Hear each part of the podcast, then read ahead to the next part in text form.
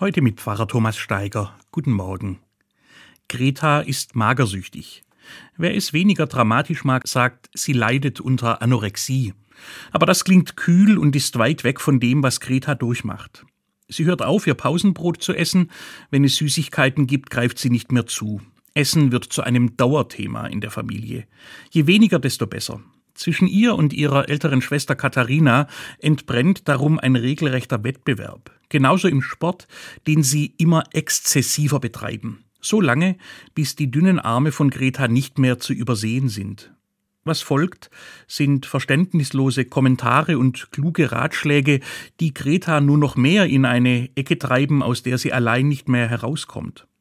Aber das hast du doch früher so gern gegessen, sagt ihr Vater und ahnt, dass er gar nicht zu seiner Tochter vordringt, dass das alles nichts hilft, nach Erklärungen zu suchen, Ursachen zu finden.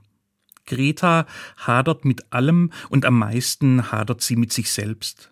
Was sie dabei durchmacht, dauert fast drei Jahre und bringt ihre ganze Familie an den Rand der Verzweiflung. Greta macht Therapien und bricht sie wieder ab. Zweimal ist sie in der Kinder- und Jugendpsychiatrie. Und tatsächlich wird es irgendwann besser. Wie, das weiß niemand ganz genau zu sagen. Es war ebenso, zum Glück. Ganz gesund ist Greta immer noch nicht. Es bleibt wohl für immer eine Wunde, die zwar vernarbt ist, aber nicht verschwunden. Die Geschichte von Greta und ihrer Familie ist zusammen mit vielen anderen in einem Buch erschienen. Es heißt Vögel im Kopf und versammelt Geschichten aus dem Leben seelisch erkrankter Jugendlicher. Es sind viele Geschichten und es gibt noch viel, viel mehr junge Menschen, von denen nicht aufgeschrieben wurde, worunter sie leiden, was ihr Leben dunkel macht. Sie fühlen sich schwach oder hässlich, weil sie nicht dem Ideal entsprechen, das sie täglich sehen, wenn sie auf ihr Handy schauen.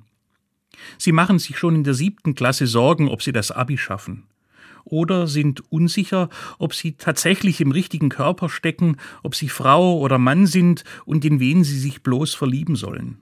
Mir kommt vor, dass das heute komplizierter ist als zu der Zeit, als ich 16, 17 war.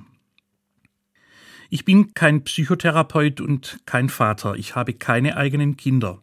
Aber für junge Menschen da zu sein, ihnen mit Vertrauen zu begegnen und zuzuhören, wenn sie ihr Herz ausschütten wollen, das hat für mich oberste Priorität. Thomas Steiger aus Tübingen von der Katholischen Kirche.